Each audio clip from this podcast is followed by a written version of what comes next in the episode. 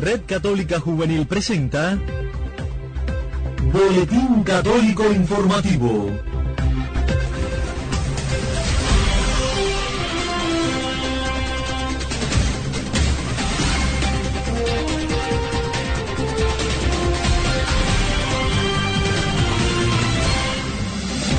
Hola mis amigos, bienvenidos a una nueva emisión de nuestro espacio informativo de la Red Católica Juvenil Cubana en esta jornada del miércoles 22 de enero de 2020. A cada una de las emisoras latinoamericanas que reproducen nuestro espacio en sus parrillas de programación, muchísimas gracias. Nos vamos de inmediato a la página de titulares. Recuerda la Iglesia cubana la histórica visita del Papa San Juan Pablo II en enero de 1998. Afirma el Papa Francisco que la hospitalidad es una importante virtud ecuménica y anuncian importantes actividades de la pastoral juvenil y de adolescentes en nuestro país. Como siempre les invito a una pausa antes de ampliar estas y otras informaciones. A todos muchas gracias por la preferencia y buena sintonía. Te salve María, llena eres de gracia. Le Seigneur est avec vous. Vous êtes bénie entre toutes les femmes. Y bendito es el fruto de vuestro ventre Jesús. Aglia Maria Theotokio, para cali llamassus a martellu. Prega per noi peccatori, adesso nell'ora della nostra morte. Amén. El mundo entero se unirá una vez más no importa el idioma, nos une una fuerza más grande. El amor, la fe y la esperanza de que la Santísima Virgen cumplirá su promesa y al final su corazón inmaculado triunfará. Únete este 20 de febrero al Rosario Mundial 2020 por la paz, la vida, la familia y los sacerdotes. Mantente informado en materfatima.org y sigue nuestras redes sociales.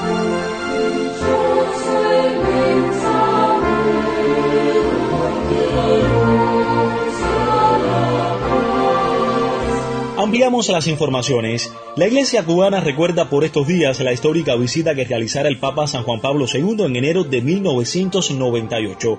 Una histórica visita y recordamos sus palabras, que Cuba se abra al mundo y el mundo se abra a Cuba. Ya establecemos comunicación con nuestro colega y amigo Julio Pernús desde la redacción de Vida Cristiana. Hoy queremos comenzar con esta reflexión a propósito de este acontecimiento. Bienvenido Julito, te escuchamos. Adelante. Saludos a todos los oyentes del Boletín Radial de la Red Católica Juvenil Cubana y un agradecimiento especial a Jorgito y Elenita por esta linda oportunidad de compartir con ustedes. Hoy haré una breve reflexión sobre la histórica visita de San Juan Pablo II a Cuba. Por estos días, el pueblo de Cuba recuerda la histórica visita de San Juan Pablo II a nuestro país, que tuvo lugar entre el 21 y el 25 de enero de 1998. Yo solo tenía nueve años en ese momento, pero sin lugar a dudas fue un hecho que marcó profundamente a toda nuestra nación, y no solo porque nos regresó el tan anhelado día 25 de diciembre como feriado. Al hacer un recuento de su viaje, no debemos pasar por alto que el Papa ofició su primera misa en Santa Clara, en la cual abordó el tema de la familia. La segunda tuvo lugar en Camagüey, y esta vez habló acerca de los jóvenes. Luego llegaría hasta Santiago de Cuba, donde coronó la imagen de la Virgen de la Caridad del Cobre, patrona de Cuba.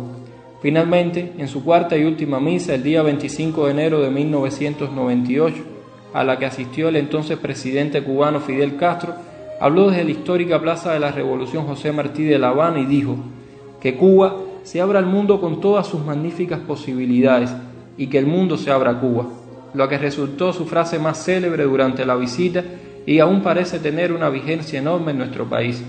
En realidad, no siempre se recuerda con la fuerza que lleva este lindo gesto el sucesor de Pedro de acceder a venir a nuestro país a petición de la Conferencia de Obispos Católicos de Cuba y aún a sabiendas de las difíciles situaciones ideológicas y sociales por las que atravesaba nuestro pueblo. No podemos olvidar que hablamos de la década más cruda de crisis económicas que ha vivido nuestra nación, conocida popularmente como período especial. El Papa no cambió el país, pero muchos de los que oigan esta emisión deben ser conscientes de que al menos podemos afirmar que cambió los corazones de muchos en nuestra nación, dando paso a una etapa eclesial que Monseñor Adolfo calificó de desbordamiento, pues de forma masiva se llenaron nuestros templos. Con seguridad, San Juan Pablo II desde el cielo sigue acompañando nuestro pentagrama cubacional y a su intercesión le ofrecemos los desafíos de esta Cuba coyuntural. Fue una colaboración de Julio Pernús desde la redacción de Vida Cristiana. Solo el amor nos renueva. Somos un gran equipo de hermanos llamados a anunciar el amor y verdad del Evangelio. Por eso, compartimos la palabra de Dios, reflexionamos y oramos juntos. Cambiamos de información. La hospitalidad es una importante virtud ecuménica, así lo aseguró el Papa Francisco en su catequesis pronunciada este miércoles 22 de enero en la audiencia general celebrada en el aula Pablo VI del Vaticano. Los detalles con Kevin Torres. Bienvenido adelante. Muchas gracias, Jorgito. La hospitalidad es una importante virtud ecuménica. Así lo aseguró el Papa Francisco en su catequesis pronunciada este miércoles 22 de enero en la audiencia general celebrada en el aula Pablo VI del Vaticano. El Santo Padre explicó que la hospitalidad significa reconocer que los otros cristianos son verdaderamente nuestros hermanos y hermanas en Cristo. Somos hermanos. Alguno te dirá, ese es protestante, ese es ortodoxo. Sí, pero somos hermanos en Cristo. En su catequesis, Francisco insistió en que la hospitalidad no es un acto de generosidad de una sola dirección, porque cuando acogemos a otros cristianos, los acogemos como un regalo que se nos es concedido somos recompensados. Recibimos aquello que el Espíritu Santo ha sembrado en esos hermanos y hermanas nuestros y eso se convierte en un don también para nosotros. Estas reflexiones del pontífice se producen en el contexto de la Semana de Oración para la Unidad de los Cristianos, que se está celebrando del 18 al 25 de enero con el tema de la hospitalidad. El Papa Francisco finalizó su catequesis afirmando que nosotros, como cristianos, Debemos trabajar juntos para mostrar a los migrantes el amor de Dios revelado por Jesucristo. Podemos y debemos testimoniar que no hay únicamente hostilidad e indiferencia, sino que cada persona es preciosa para Dios y amada por Él. Las divisiones que todavía existen entre nosotros nos impiden ser plenamente signo del amor de Dios. Ha sido Kevin Torres para el Boletín Informativo de la Red Católica Juvenil Cubana. Queridos jóvenes, el Señor hoy los llama. Jesús nos pide que le sigamos toda la vida. Nos pide que seamos sus discípulos. Ser como María la que un día dijo sí ante la llamada de tu proyecto Retomamos a esta hora el acontecer nacional. Conocimos que anuncian importantes actividades de la pastoral juvenil y de adolescentes en nuestro país.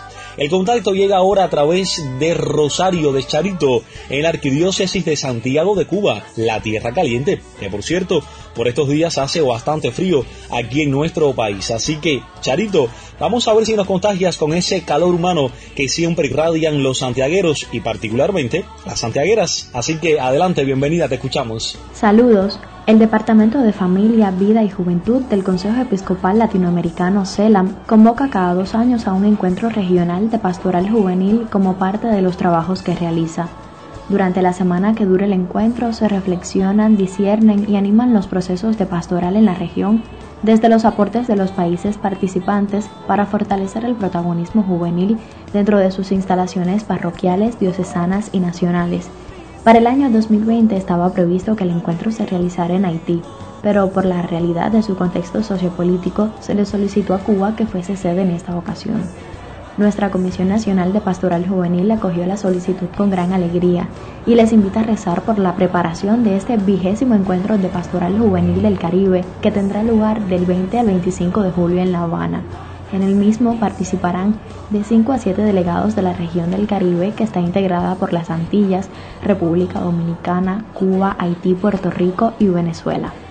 De igual forma, conocimos que la Pastoral Juvenil, en conjunto con la Pastoral de Adolescentes, convocan a un taller de formación para los animadores y asesores diocesanos de dichas pastorales. El encuentro se efectuará del 13 al 17 de abril de este año en la Casa Diocesana La Milagrosa en Matanzas. Estos cuatro días se dividirán en sesiones principalmente de formación en torno a la Carta Apostólica Cristo Vive, el segundo Plan Nacional de Pastoral de Adolescentes, preparación en dinámicas, entre otros temas. El espacio será propicio además para una reunión de cada comisión. fue una colaboración de Rosario Vázquez para el Boletín de la Red Católica Juvenil Cubana.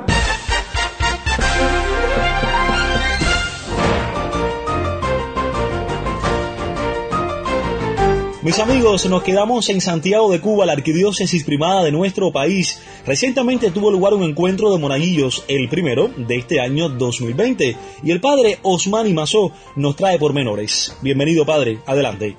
La cita tuvo lugar en la iglesia de San Francisco de Asís, que acogió a una cincuentena de servidores del altar provenientes de las diferentes comunidades diocesanas. El tema directriz del encuentro fue la liturgia de la palabra un acercamiento a este momento especialísimo de la Santa Misa en la cual Dios nos dirige nuevamente su mensaje. Ya en el encuentro anterior, en noviembre del pasado año, habían iniciado la temática desde la experiencia de la escucha de la palabra, en aquella ocasión tomando como referente la llamada del Señor al joven Samuel. Ahora, el compartir en los distintos grupos, junto al equipo de la pastoral, concluyó con la celebración de la Eucaristía presidida por el Padre Osmani, su asesor diocesano, y las palabras finales del señor arzobispo, Monseñor Dionisio García Ibáñez, quien les animó a perseverar en este camino de seguimiento al Señor y a ser sus testigos alegres en medio del mundo, como en sus días los apóstoles. Reportamos Sergio Daniel Maceo Salcedo y Enrique Jesús Peñate Galán. Estás en sintonía con el Boletín Católico Informativo de la Red Católica Juvenil Cubana. Gracias por la preferencia. Antes de la despedida es noticia que el presidente de Estados Unidos, Donald Trump, declaró este 22 de enero como Día Nacional de la Santidad de la Vida Humana. ¿Quieres conocer más? Ya recibo a Elena María Prieto, una de nuestras colegas y amigas. Elenita, adelante, te escuchamos todos. Muchas gracias, Jorgito, y bien atentos, porque el presidente de Estados Unidos, Donald Trump, declaró este 22 de enero como el Día Nacional de la Santidad de la Vida Humana. En el Día Nacional de la Santidad de la Vida Humana, nuestra nación orgullosa y fuertemente reafirma nuestra compromiso para proteger el precioso don de la vida en todas sus fases, desde la concepción hasta la muerte natural, escribe Trump en una proclamación con fecha 21 de enero. Toda persona, el nacido y el no nacido, el pobre, el marginado, el discapacitado, el enfermo y el anciano, tiene un valor inherente. Aunque cada camino es distinto, toda vida tiene valor y consecuencias, por lo que los derechos de todos deben defenderse, señala el texto. La fecha coincide con un aniversario más de la decisión de la Corte Suprema del 22 de enero de 1973, conocida como Roe versus Wade, con la que se aprobó el aborto en Estados Unidos. El 22 de enero de 1984, el presidente Ronald Reagan también declaró el 22 de enero como Día Nacional de la Vida Humana y lo siguió haciendo durante los demás años de su mandato. Lo mismo hicieron los presidentes George Bush y luego George W. Bush. Trump también lo hizo en 2018 y 2019. La proclamación proclamación de Trump en este 2020 establece que Estados Unidos debe seguir firmemente dedicado a la profunda verdad de que toda vida es un don de Dios, lo que le da a toda persona un inconmensurable valor y potencial. Fueron titulares en esta emisión que recuerda a la iglesia cubana la histórica visita del Papa San Juan Pablo II en enero de 1998. Afirma el Papa Francisco que la hospitalidad es una importante virtud ecuménica y anuncian importantes actividades de la pastoral juvenil y de adolescentes en nuestro país.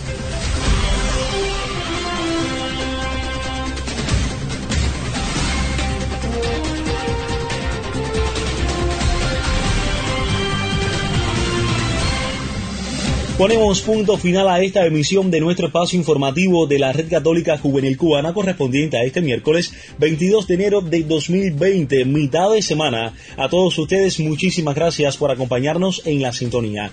Como siempre quiero agradecer a nuestros colegas de Así Prensa, Vatican News y Radio Católica Mundial. Laboramos para ustedes en esta emisión Julio Pernús, Kevin Torres, el padre Osmani Mazó, Rosario Vázquez, Elena María Prieto y un servidor Jorge Luis Nodal Cordero, quien nos invita a un próximo encuentro que será mañana. Hasta entonces, que Dios los bendiga a todos.